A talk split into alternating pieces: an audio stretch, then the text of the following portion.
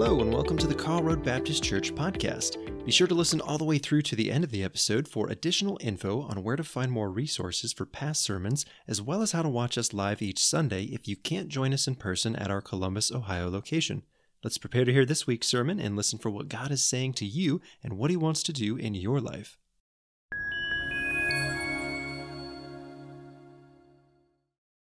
Father God, we thank you for this wonderful time to gather to sing wonderful songs of praise that exalt you and honor you, to pray, to lift our hearts before you, to uh, recognize two faithful servants of our congregation, uh, to um, fellowship and interact with other of your people today. And now, Lord, as we, as we turn our attention to your word and what it may have to say to us, we pray that you'd give us open hearts. Uh, we pray, Lord, that you would be willing to use me, this sinful, broken creature like everybody else here, to, to accurately and encouragingly uh, uh, give a, a, a, message that will encourage your people uh, this morning. So uh, take and use this time, we pray, Lord, in Jesus' name and for his sake. Amen. Amen. How many of you remember Earl Weaver? Okay, some of you baseball fans remember Earl. Former manager of the Baltimore Orioles um, baseball team.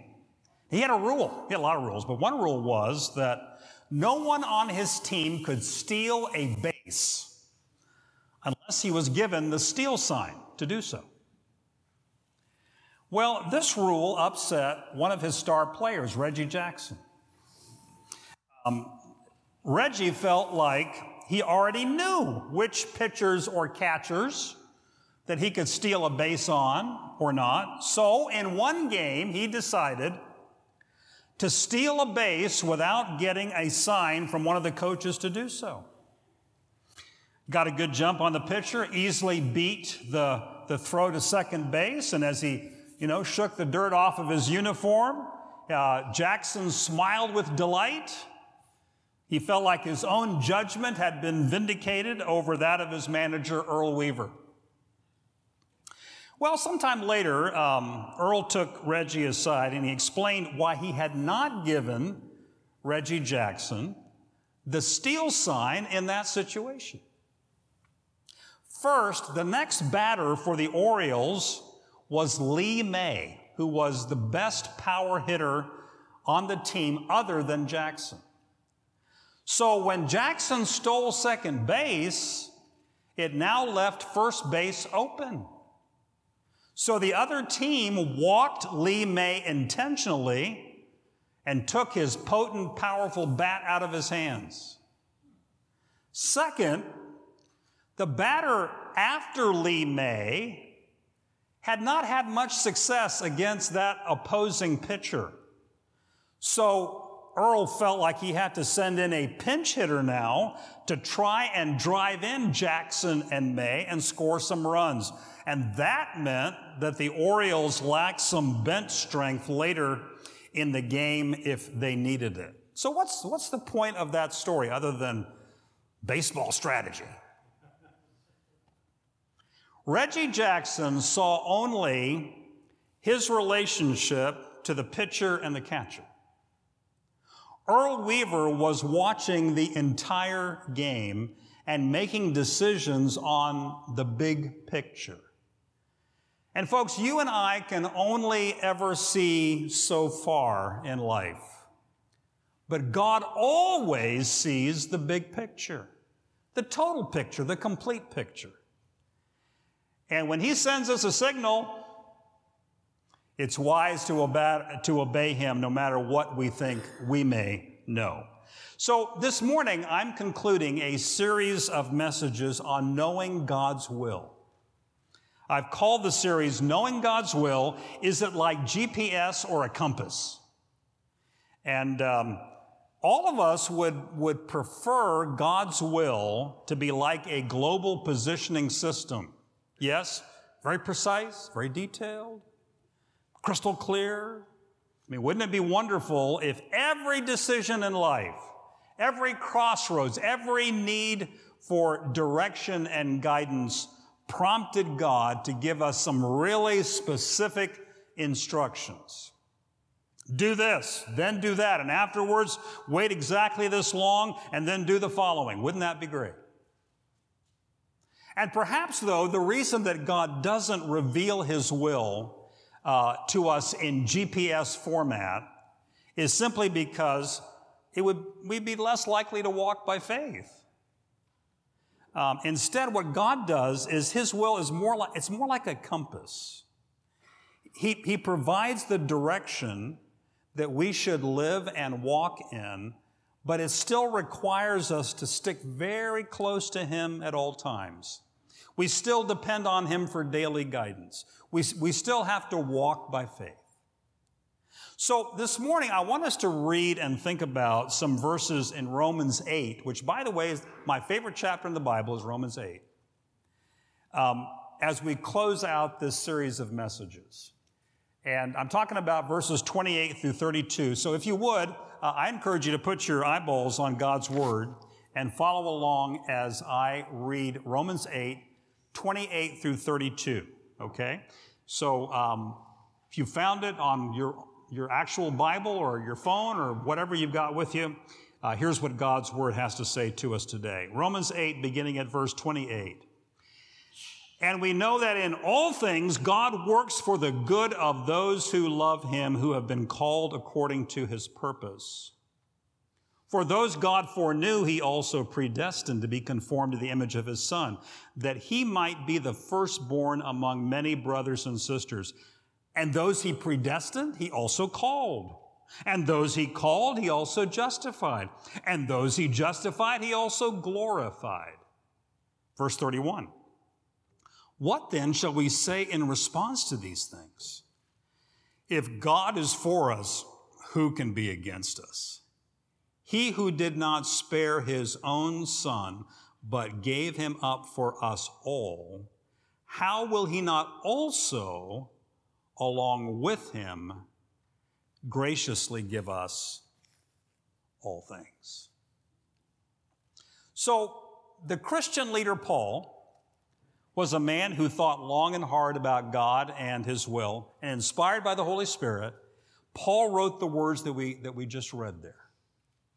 And they're God's words spoken into your life, into my life. And, and, and there's a lot of big truths there. I want to talk to you about three big truths that I see as it pertains to God's will. Here's the first one the will of God restores you and me.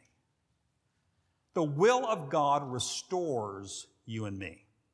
You know, the entire message of the Bible is all about how God is restoring the broken relationship between human beings and, and Himself. Right there in the very first book of the Bible, Genesis, we read how God had this perfect relationship with Adam and Eve. And uh, they, had been created in his image. But they concluded that they knew better than God, and, and, and, and so they sinned. And sin destroyed the beauty of that first relationship between human beings and God. Thousands of years later, however, God sent himself in the person of Jesus to die on a cross and be raised again. And that act of sacrificial love, that opened up the possibility for any and every human being to enter into this new and living relationship with God. And at the cross, Jesus paid the penalty for your sins and for mine. That made it possible to enter into and enjoy a new relationship with God as our Father whenever we put our faith in who Jesus is and what Jesus accomplished on our behalf. Now, in the verses that we read this morning, particularly 28, 29, 30, Paul made it clear that it was God's will to restore this relationship. Who was the one that took the initiative to restore the relationship? God, right? It was God that did it. God put the plan into motion. And before you were even born, God had made a decision to love you and make you an object of His wonderful grace so you could enter into an eternal relationship with Him. And that's essentially what that word predestined or predestination means in verse 30. Before your birth, God picked you to belong to Him forever. Maybe, maybe you've never gotten picked by anybody to do anything. Well, God picked you. to belong to Him forever. There came, there came that moment in time when He called you to Himself. You began to think about God. You began to seek Him. And then when you ultimately put your faith in Jesus and what He did, God justified you. In other words, He declared you not guilty, accepted you as His child. And then, and then God will glorify you fully one day in heaven. Well, what does that mean? Well, to be glorified means to be made perfect, mature, complete in every spiritual way. So when, when you stop to think about the wonder, the grandeur, the, the sheer magnitude of God's love for you and for me, eh, boy, it ought to just fill your heart and mind with tremendous joy. God desired to have a relationship with you and with me. And although that relationship had been broken by our sin, God is the one that made it possible to restore that relationship with us. Well, in verse 28, we learn that God or restored or saved you and me for a purpose. For God knew his people in advance, and he chose them to become like his son. So God's great purpose in calling you and pursuing you and restoring this relationship with, with you is so that you could become like Jesus. You see, more than anything else, it's God's will yesterday and today and uh, tomorrow that you resemble his son. You know, I, I, like the story of a sculptor who was asked how he had learned to carve this majestic, beautiful lion's head out of just a a, a block of marble. And he said, Well, I just chip away at everything that doesn't look like a lion's head. I just chip away at everything that doesn't look like a lion's head. And you know what God does? God chips away constantly at everything in you and me that doesn't look like Jesus, doesn't point to Jesus. The pride, the lack of love for others, the ungodly priorities, the love of money, and the false security that it creates, the ungodly desires that we have. He's constantly shaping and molding and sculpting you and me. And, and here's the thing, folks God is absolutely committed to that task. And He's relentless. He, he never gives up when we rebel or we start to pout or we get upset with Him because that sculpting can be painful at times.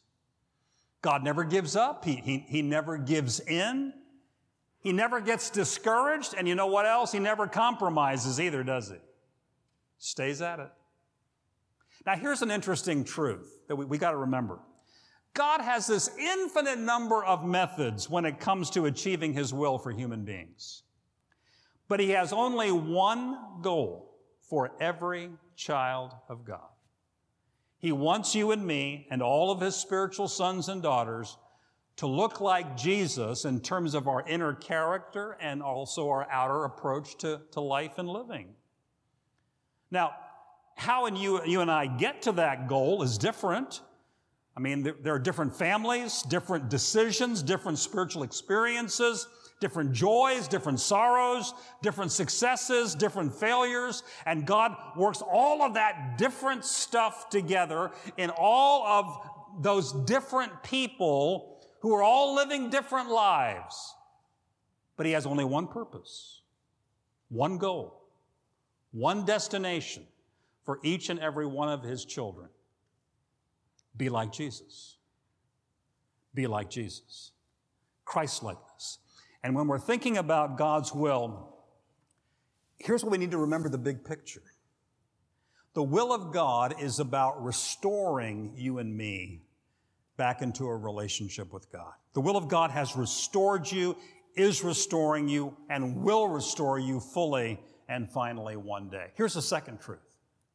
The will of God releases me. Now, this is maybe, we kind of talk through this truth. The will of God releases me. Someone has said to find the will of God is the great discovery, to do the will of God is the magnificent achievement. Sounds good. Grand statement, lofty statement, but that statement doesn't really tell you and me about how to find God's will, does it, for those, those everyday situations and circumstances and decisions that come our way in life. How can you and I be sure that we are doing God's will? How, how can we be sure? Well, many of you are going to say, well, Rick, there's the Bible. It tells us a great deal about the will of God. Couldn't agree more. See, there are, in fact, many situations in life where the Bible tells us what is and is not God's will. For example, it's always God's will to love and honor your parents. It's always God's will to provide for your family financially. It's always God's will for you to treat your spouse and children uh, with love and respect. It's always God's will to share your faith with lost people. It's always God's will to help people who are in need in ways that are truly helpful. It's always God's will to worship and serve Him faithfully and to do it regularly with others in community as we follow Jesus together. It's always God's will to discover how God has gifted you spiritually and then find ways to, to help build his kingdom. By the same token, it's never God's will to lie, to steal, to cheat someone. It's never his will to hate, to resent, to hold a grudge against others. It's never God's will to have sex outside of marriage. It's never God's will to marry someone who doesn't share your faith in Jesus. It's never God's will to envy or covet what other people have in life. So, in, in many situations and decisions in our lives, you don't have to go out and seek God's will. He's, already expressed His will clearly in His Word. No, in fact, you see, the real issue many times for any and for all of us is not whether we know God's will, but instead whether we will do God's will. The issue is really more about obedience than it is knowledge. But nevertheless, the Bible does not speak to every conceivable situation, decision, or extenuating circumstance that we might face in life. It won't tell you to marry Bob, won't tell you to marry Alice, won't tell you to become a teacher or a nurse, won't tell you what kind of house you should buy. May not give you specific ways to relate to that overbearing boss, that grouchy relative, that troublesome neighbor. Instead of giving us explicit instructions for every conceivable situation that we might ever face in life, you know what the Bible does? The Bible provides us principles and values that can be applied broadly to your life and mine by faith. And then, you know, God did give you a brain. God gave us intelligence and He wants us to use that. So God then gives you and me the responsibility to interpret those biblical principles and values and apply them correctly to the specific circumstances that we might be facing. Well, okay, is God's will always clearly and easily discerned? No, it's not. I admit that. And you see, that's when discerning God's will can leave us kind of frustrated. Uh, we're left with uncertainty, which causes anxiety to well up within us because, you know, we're afraid of missing out on God's will. And this is when we really want God's will to be like GPS. Do this right now, do that next. We want these explicit instructions as to what, when, where, how. And instead, God just hands us a compass. And it's as if God says, okay, I'm not going to give you explicit instructions. Stay close to me, trust me, obey me, follow me. But, Rick, I don't want to miss out on God's perfect will for my life. You ever heard somebody make that statement, God's perfect will for my life? I kind of wonder is there such a thing as God's perfect will? Um, I don't know, I guess the way I think about it, each of us, each of us and all of us have already missed out on God's perfect will um, for our lives. I mean, each of us are sinners, right? And uh, even if you only committed one sin your whole life long, you just missed out on God's perfect will for your life. Uh, no act of sin can ever or ever will be God's perfect will for you. So, in that sense, all of us have already missed out on God's perfect will. Okay? But since God wants you to do His will more than you want to do it, He will never fail to point you back in the right direction if you're sincerely pursuing and seeking His will. And folks, that can be a pretty big if. As I said earlier, we can fool ourselves into thinking that we want to do God's will, but in reality, we're far more interested in doing what our own will says and having God either overlook it or bless it. I just happened to think of something Mark Twain, the great author, said. He said, he said, It's not the parts of the Bible I don't understand that bother me, it's the parts that I do understand. Yeah, that's right. Let, let's come at this issue of discerning God's will for specific decisions and situations from another perspective. Let's assume that you sincerely want both to know and to do God's will. If it's a choice between something good or bad, something right or wrong, or something wise or foolish, discerning God's will, that's not difficult. But you know, sometimes life will present us with choices between two or more good things. Well, what should we do then? Well, I believe that God grants us great freedom when faced with those kinds of decisions. You know, I don't know about you, but I, I, believe that most of us have a tendency to make God's will far narrower and more restricted than it is in reality. We, we think God's will is just one thing and one thing only. And it's our job to figure it out like some kind of giant mystery novel in which we become spiritual detectives looking for clues. A, a uh, perceptive Christian made this observation. I like this. A Christian is the only person I know who can choose any one of four different directions and have it be right. Huh. A Christian is the only person I know who can choose any one of four different directions and have it be right. A couple of examples of that truth. Here's, here's, a, here's a biblical one. You know, it's easy to get mixed up when it comes to the story of the Garden of Eden in Genesis. God never said to Adam and Eve, hmm, great garden, huh? By the way, you can only eat the fruit of one tree in this garden. Every other tree is off limits to you, and you have to guess the right tree with the right fruit. And if you mess up and you get it wrong, tough luck. That is not what God said to Adam and Eve. Instead, he told them that they could eat the fruit from any tree in his garden except one. And he specifically identified the tree that they needed to avoid.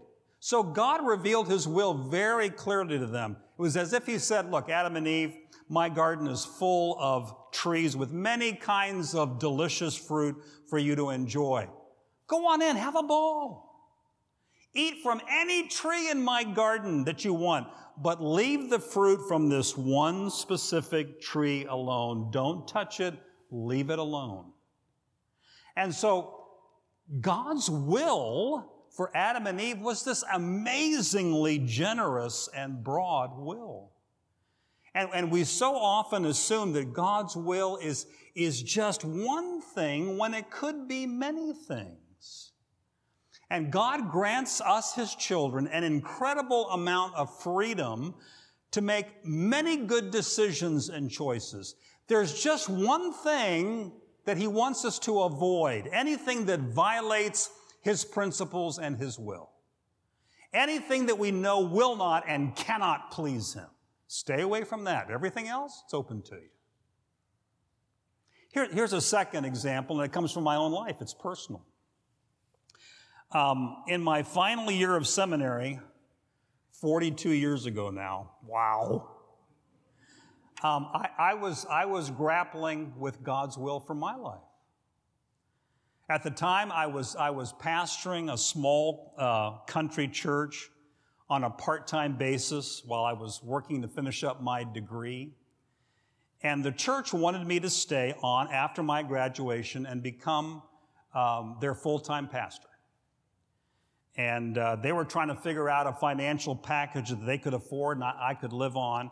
And I didn't, I didn't honestly know whether to accept their offer or not. I prayed, pursued God's direction.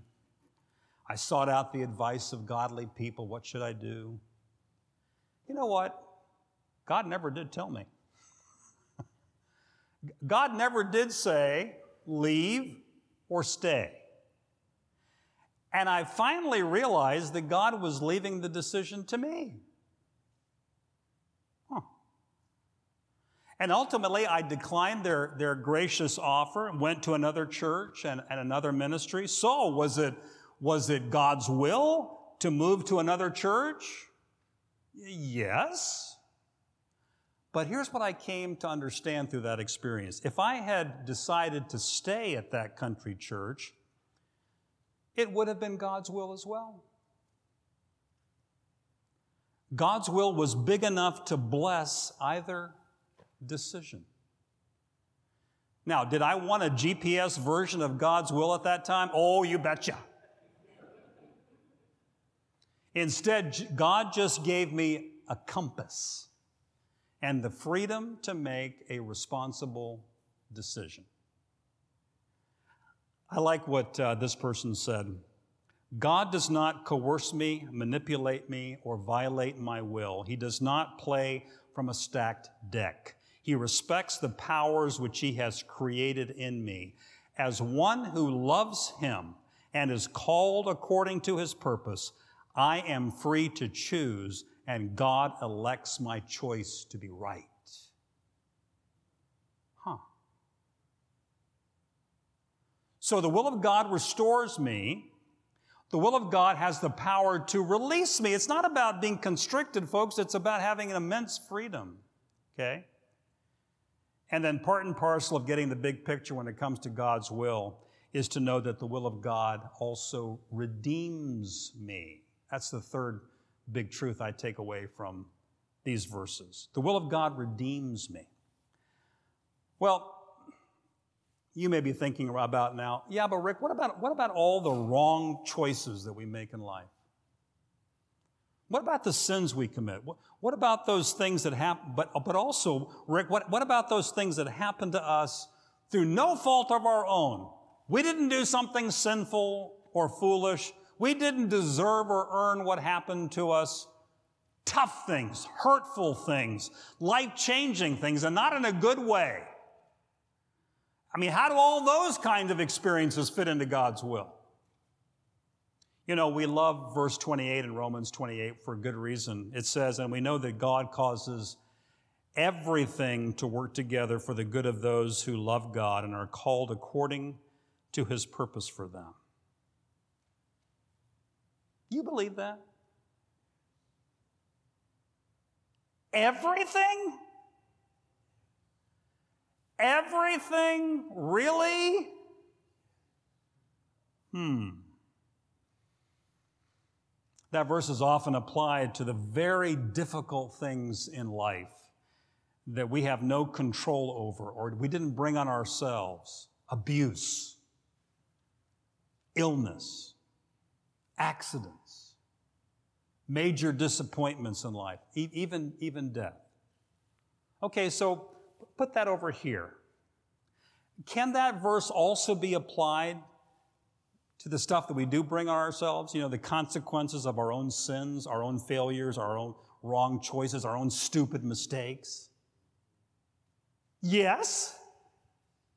Yes. You see, God alone has the ability to take even the consequences of my sins and the stupid stuff that I've done in life and redeem it. But there is an if attached. Only if there is sincere repentance and a willingness to get our inner spiritual compass repaired and pointed back again in the right direction, His direction again, because you see, no, God is not going to bless, He's not going to redeem sinful choices or decisions that we just persist in doing, because that's, that's a way of rejecting Him. Instead, God, what, what does God do? He withholds His blessing and His favor from our lives when we have that kind of an attitude. And He'll allow us to feel more of the pain that is the natural outcome of our sin and our stupidity until we're willing to surrender to Him. But, but if we repent and allow the Holy Spirit to get our lives pointed in His direction, it's as if God says something like this to you I will forgive you. But beyond that, my grace will go much further and I will redeem this hurtful thing in your life. I will make something good come out of it, out of this very bad thing that's happened to you. Notice again that verse 28 is conditional. Of those who love God and are called according to his purpose for them. My friend, if you have no intention the, the comp of, of keeping that compass needle of your life pointed in Jesus' direction, don't claim this promise about God making everything work together for the good. By the same token, even if we repent and turn away from our sin or our stupidity, it doesn't mean that we escape every bad consequence that, that comes from them. You know, if, if I violate God's principles, there's going to be consequences, folks. You know, if I, if I jump out of a building, gravity doesn't stop working, does it? Um, I can, God can for, forgive me for my foolishness, but that doesn't mean I don't go splat. Okay? Sinful choices and, and stupid decisions have painful consequences. And, and while God will always forgive in response to sincere repentance, He may not remove every bad consequence. You know, I, boy, if, if there's ever an example of that, it's the Old Testament story about King David. A person that God Himself described as a man after my own heart. And despite that awesome title, David committed adultery with a woman named Bathsheba, got her pregnant, then arranged to have her husband murdered. And he then married Bathsheba quickly in order to cover up his sin. Did David's sin have consequences? Oh boy, did it ever. The child, Bathsheba and David's child itself died. And from that day onward, there was constant turmoil and dissension in David's family and among his many children. It was as if God said, David, you destroyed one family, you're going to reap what you sow. And one of David's sons raped his half sister, who was then killed by another half brother. One of David's sons tried to kill his father and steal the throne of Israel from him. But did God did God allow any good to come out of David's terrible sins? Yes.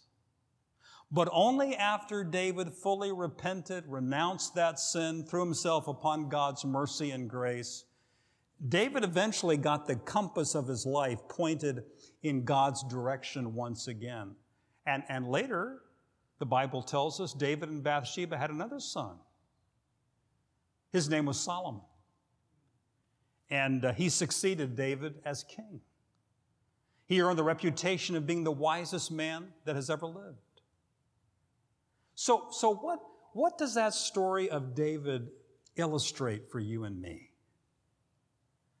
Redemption.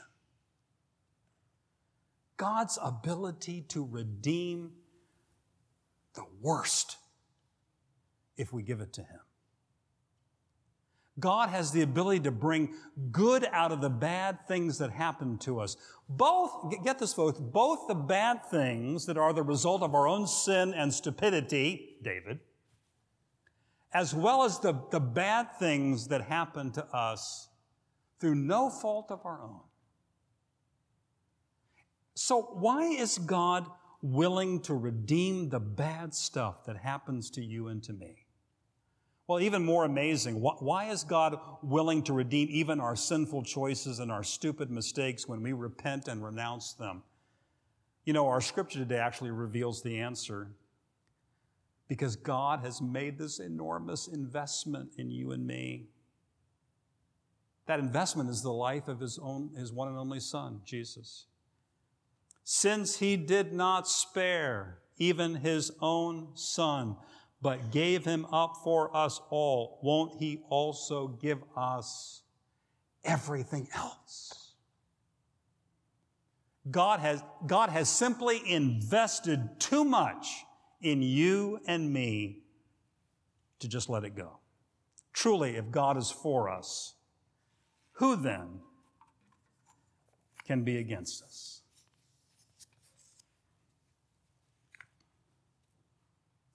May the 18th, 1980. Who was alive then? Come on now, be honest. Okay. Well, maybe you, maybe you remember this. That's uh, Mount St. Helens in um, Washington State. And it erupted. And it was, um, they said it was just a spectacular sight to see. It was also um, incredibly devastating. Get this Mount St. Helens erupted for nine straight hours with the power of an Hiroshima atomic bomb every minute for nine hours. Can you imagine?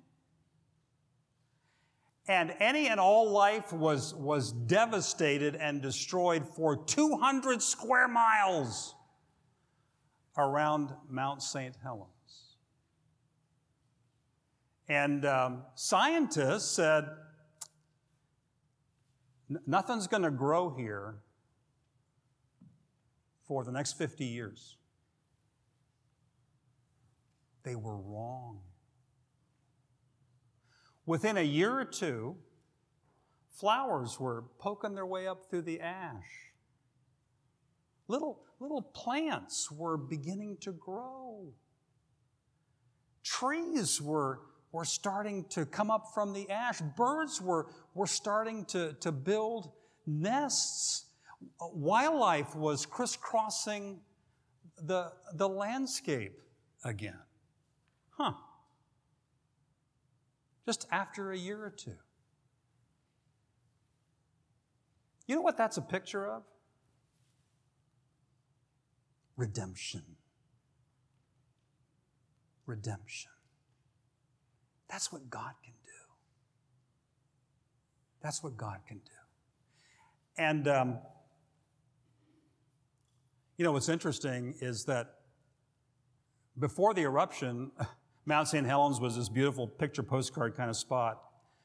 But now, after the eruption, it's become a beautiful place. It continues to be a beautiful place. Yes, the, the, the, scars of the eruption are still there. You can still see them today. But it's a place where geologists and hikers and tourists come from all over the world to, to view the beauty that is Mount St. Helens. And in fact, some artists have taken the volcanic ash that was poured out of Mount St. Helens and they've made these beautiful glass objects that now grace the homes of people all over the world?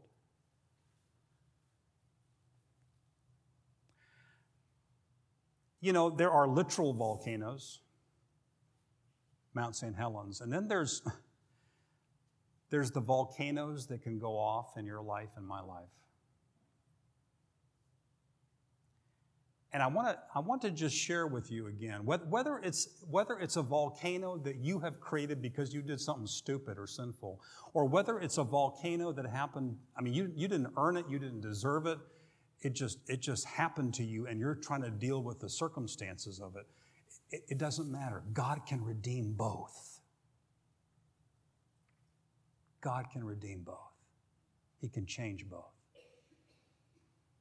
And I just simply want to encourage you that if you, if you keep walking in God's direction, you keep going in the direction, the compass that He's given to you and me, you know what? The, the, the will of God is going to restore you.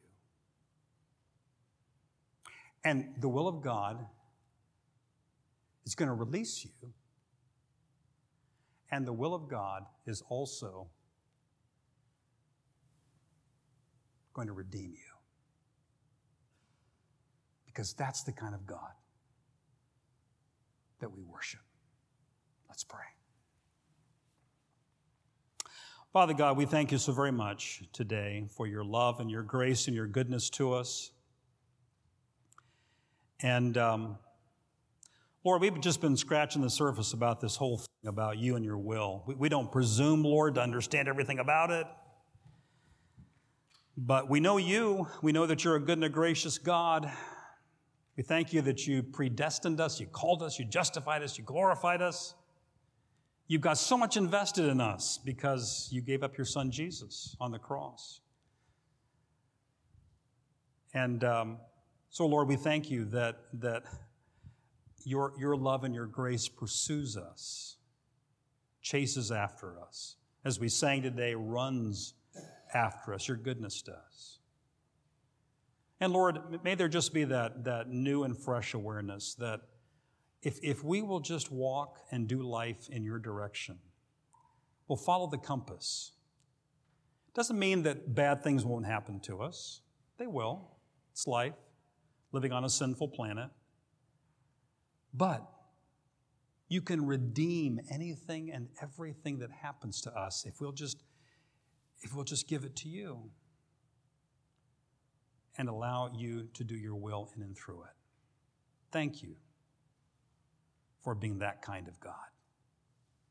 In Jesus' name we pray. Amen. Thank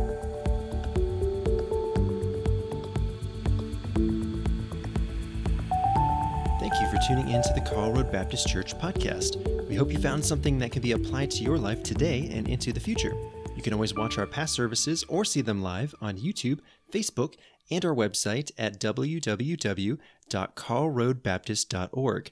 That's Karl with a K, A R L, roadbaptist.org. If you search YouTube or Facebook, look for Karl Road Baptist Church, and don't forget to subscribe or follow us if you are watching via a service that allows that so you can stay up to date and notified when another episode is ready for you to watch or listen to. Thanks again for sharing your time with us and putting in the effort to maintain your relationship with God. Have a fantastic week, and we look forward to growing alongside you in the future with the next episode of the KRBC podcast.